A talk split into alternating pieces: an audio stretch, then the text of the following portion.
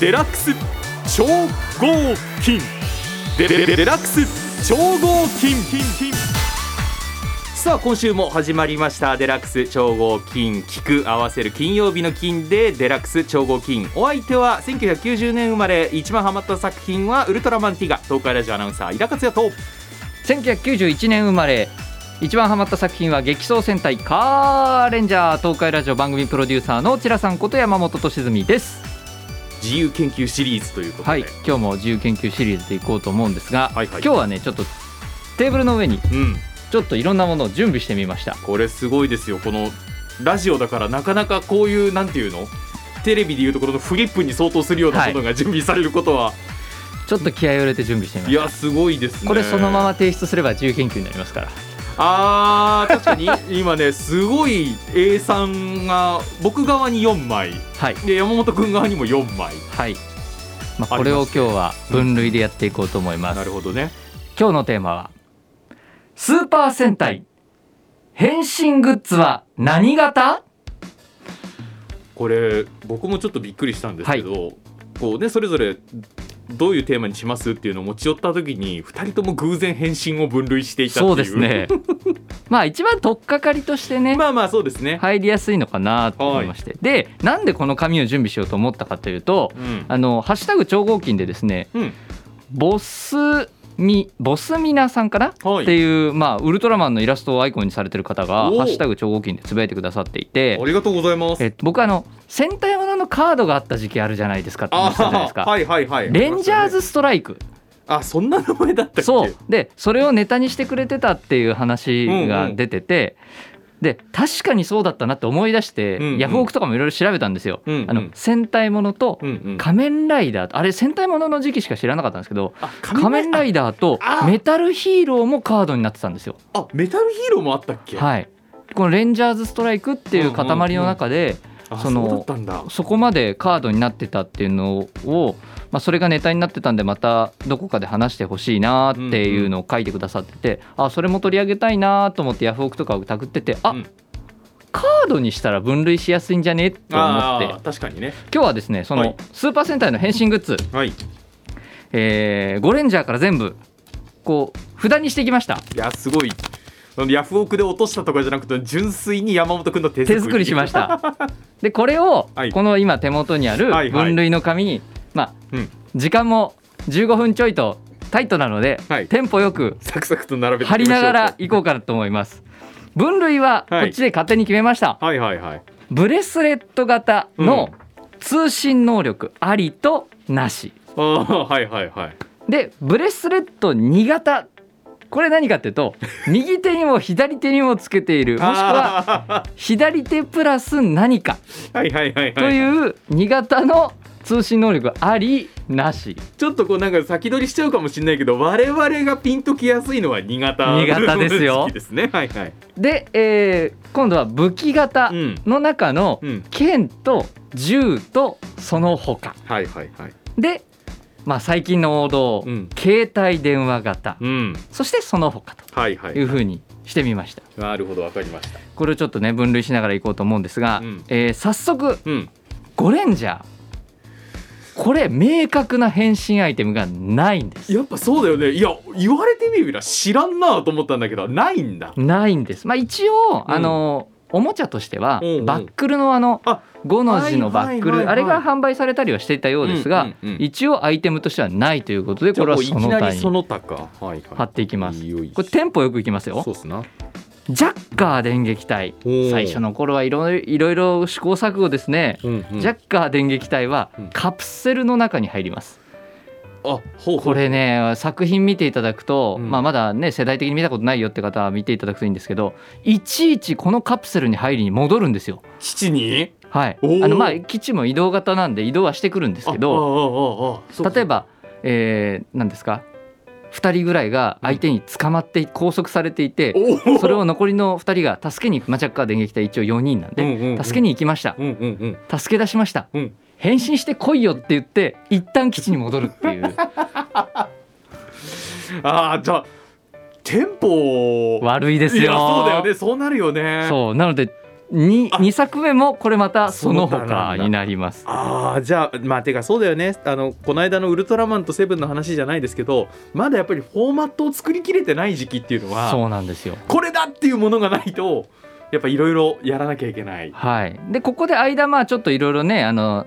アメリカンコミッあクはいはいいはやいスパイダーマンの東映版とかが挟まったりして、バトルフィーバー J になるわけですが、いはいここで1個形ができますうんバトルフィーバー J の変身アイテムバトルシーバおーこれがはいはいはいーいわゆる腕時計型、まあ、んブレスレット型の通信機能を持ってますはいはいはいはいいわゆるトランシーバーとしてのブレスレットねシーバーっていう名前からしても、はい割とそこに重きを置いてる感そうなんですだからここで気づいたんでしょうねうんうん、当時時まだ携帯電話もないですから、うんうん戦隊同士があそこに怪獣が出たぞうんはいはいはいをどうコミュニケーションを取るかそうだねっていうところのツールとしてうんうん変身アイテムが活躍することがここでなるほど見えてくるわけですよ。あのねウルトラマンはなぜそれがいらないかっていうとウルトラマンはねヘルメットを持ってるんですああそうかそうだからウルトラセブンこそそういうビデオシーバーっていう手首にあの今のアップルウォッチのご先祖みたいなやつをつけてるんですけど、他はねみんなねヘルメットからビッてインカム伸ばしてなるほど喋るだけなんですよ。まあいわゆるちょっと軍隊的ですそうそうね。そうそうそうここでなのでそのトランシーバー型というか通信機能ありのブレスレットっていうのが出てきます。うんうんうん今後これがもうずっとこの9、えー、と79年からはいはいしばらくしばらくあの重要な役割を果たすわけですがうんデンジマンその後おいおい80年ここはちょっとまた変化球ですデンジリング指輪ですあへえここもまたその他そしてサンバルカンはいはいこれまあ多分ね名前がそもそもはないんですけどサンバルカンのブレスレッあトーイーグルシャークパンサー、はいはいそれぞれの柄が入ったブレスレットこれもブレスレット型通信能力あり大戦隊ゴーグル5、はいはいゴーグルブレスおもちゃでは相手なんかピピピ音がするような機能もついていた、うんうんうんそしてダイナマンはいダイナブレスやっぱこのブレスっていう表現がだいぶおなじみになってきたのそうはなんやでっすよぱこの辺のものがあるからですこよのね。 80年代からはもうブレスが続きます、うんうんうん、超電子バイオマンテクノブレスこういうの俺嫌いじゃ子供の頃だからこれはこういうものってされてるの嫌いじゃなかったからあーこういうのが続いてる頃の方が俺はなんか心地よく子供の頃だったら多分感じたと思う。 86年超新星フラッシュマンはいはい。 プリズムフラッシュこれもブレスレット型です名前 がちょっと名前こそ違うんですがうんうん。そして光戦隊マスクマン、マスキングブレスおうおうおうここできますはい。超獣戦隊ライブマンおツいインブレスあここで初めてはいここで初めて2型ですああなるほどね。 88年これはしかも、えっと、左手につける方は共通ですみんなうんうんあ右手につけるブレスに、えーそれぞれの、え対応なんていうんでモすかねチーフがモチーフがエンブレムとしてつ入いっているとういうああでももうその頃にはそうなってるんだねそうなあんです、のきゅ全員共通じゃなくてはい、ここのあれを差し替えるとそうだから多分おもちゃとかでもちょっと当時物のおもちゃ見てないんであれですけど、きっとここのエンブレムがいくつかシールなりパーツなりであったんじゃないかなと。バトルフィーバー J79 年からスタートして、まあうんおよそ10年ぐらいで両手にしてみようぜっいやそうだねていうことが始まります。そうだよね、でその次うんうんこれ両手いいじゃんってなったんでしょうね。うんうん89年高速戦隊ターボレンジャうんーターボブレスこれも両手です。おそんな中ですねーはいはいはい90年うん地球戦隊ファイブマンおーこはれいはい兄弟でしたけどもそうですね女性と男性のキャラでいくと女性のキャラお二人ああそうですねいたんですよねうううピンクとイエローと。でこの時は変身アイテムがうん今だったら多分許されないでしょうけどうんうん男女で違うんです。あへえ男性がうん V チェンジャーブレスうんこれブレスレット型はいはいです。女性のアイテムがですねうんうん V チェンジャーコンパ クトああ首首まかまよこんそうなんですよ首からぶら下げるああへへえものですね。これはだからその他というところにああまあ分そう類されかる。そうかそうだねこれはそうだだからおあん同じ主要メンバーの中でも2つに割れるといちょう、でもごめんちゃんと初めて見たのはい、これを首に下げるのはちょっともうちょっと円形のものを想像してたからさちょっとこうブイってなっているようなやそうだよねまあまあ確かにファイブマンだからね V チェンジャーだしね、 91年はい前我々に馴染みがある方に近づいてきます、うんうん超人戦隊ジェットマンうん、はいはいはいこれがクロスチェンジャーうんというんですが、まあ、正式にはエンブレムフォーメーションというのとコレスポンダーというまあ2つで合わせてクロスチェンジャーああそういう感じだったんだというんですがこれも2型ですうんうん右と左で別のものをつけてます10レンジャーもう僕が真っ先にその他で思いついたのはこれでしたね、ですようねんこれ多分今後も多分ここしか出てこないんですがうんバックル型ねダイノバックラーあれなかなかあの大人になって見返すと実用的な使い方をしてるというかあのバックルのところにはめ込んでるまあ形状としてはメリケンサックなんですよねそうなんですだからよ。結構それ使って殴りつけたりとか あの敵の攻撃を受け止めてるシーンが結構あってなんならその他攻撃能力ありなしって分けいてやまあそうねありの方に入れたいぐらいなんですけどまあただ大田武器だからもうそれはあ の使い方次第だないろうでっすってていういう。でここでちょっと変化球が入ってきたかと思ったらですね、はいはいえー大レンジャーまた2型に戻りますやっぱりそうですね90年代前半は2型多めなんですかね、うんうんうん93年ですけどもオーラチェンジャーはいはいこれはやっぱり動きが良かったですね片方の、えー鍵みたいな部分をガチャガチャっと出して、そうでしたねそれを、えーもう片方に差し込むという、うんあの動きとしても面白くてあれでも今だからふと気づいちゃったけどさこの辺りから多分あの演者さんの苦労も増してきたというかはい新潟はそうだよねそうなんですよあの自分で買ってやってみるとあの思ったよりノールックでいろんなものに綺麗にはめる難しさね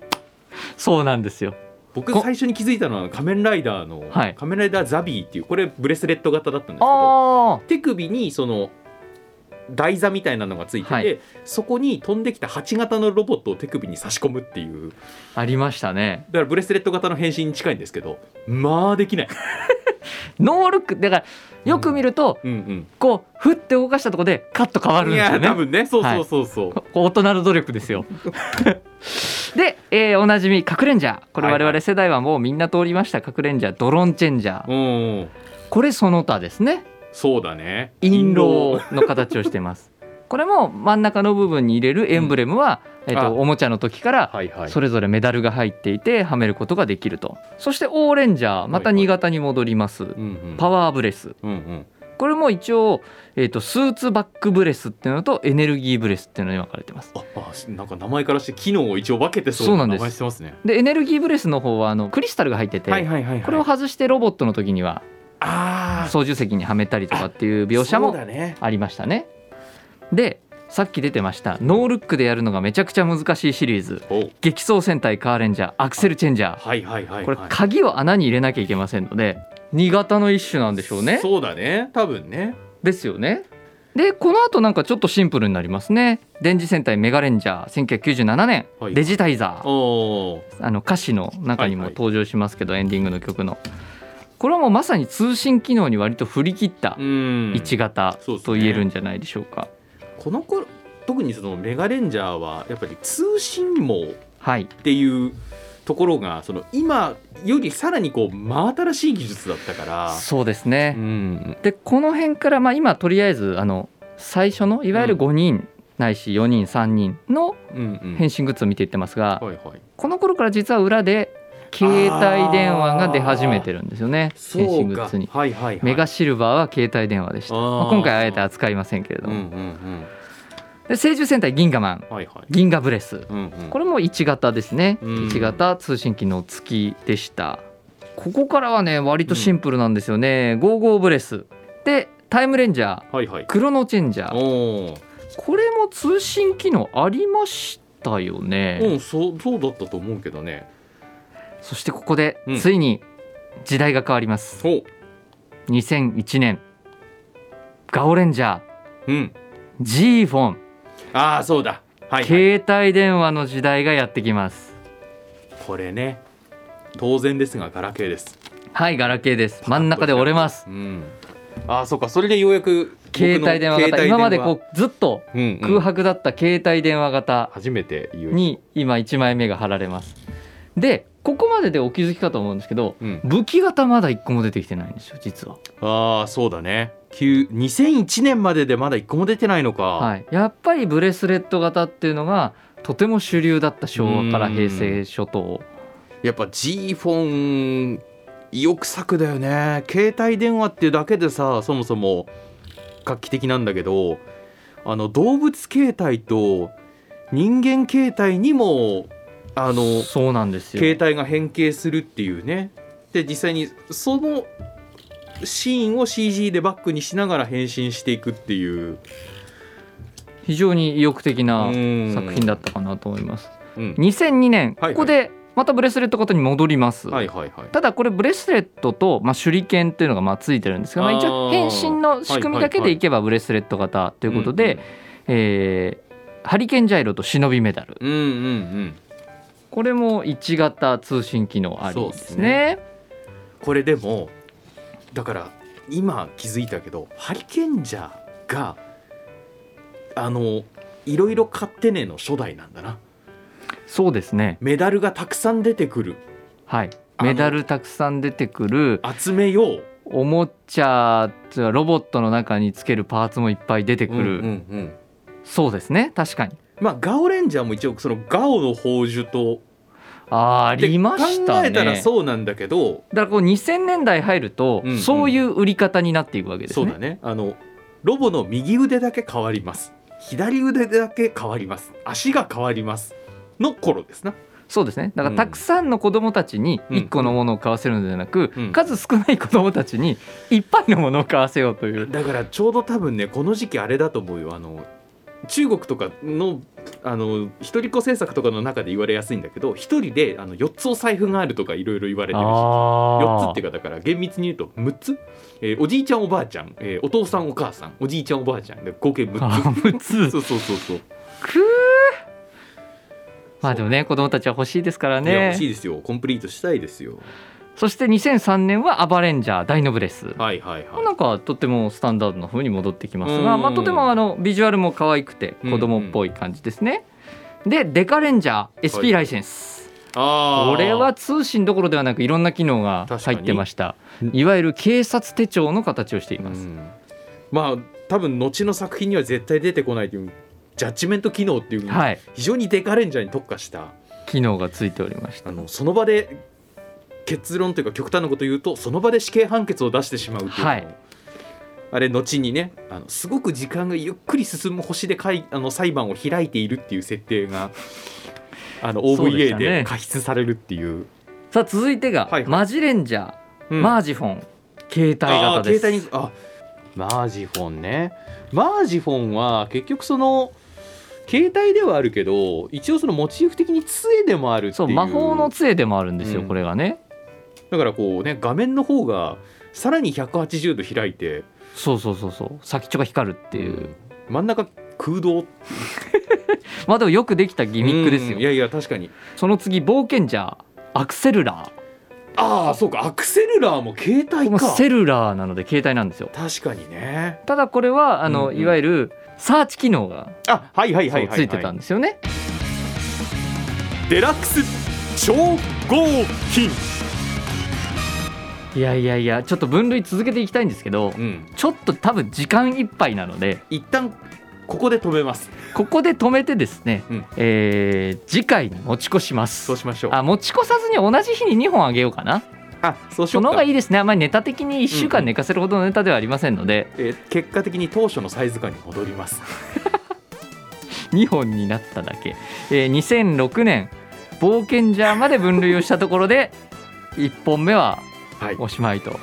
まあ、こんなに本人たちが意欲的に取り込んだ自由研究っていうのはもうこの親御さんがはい褒めてあげてください、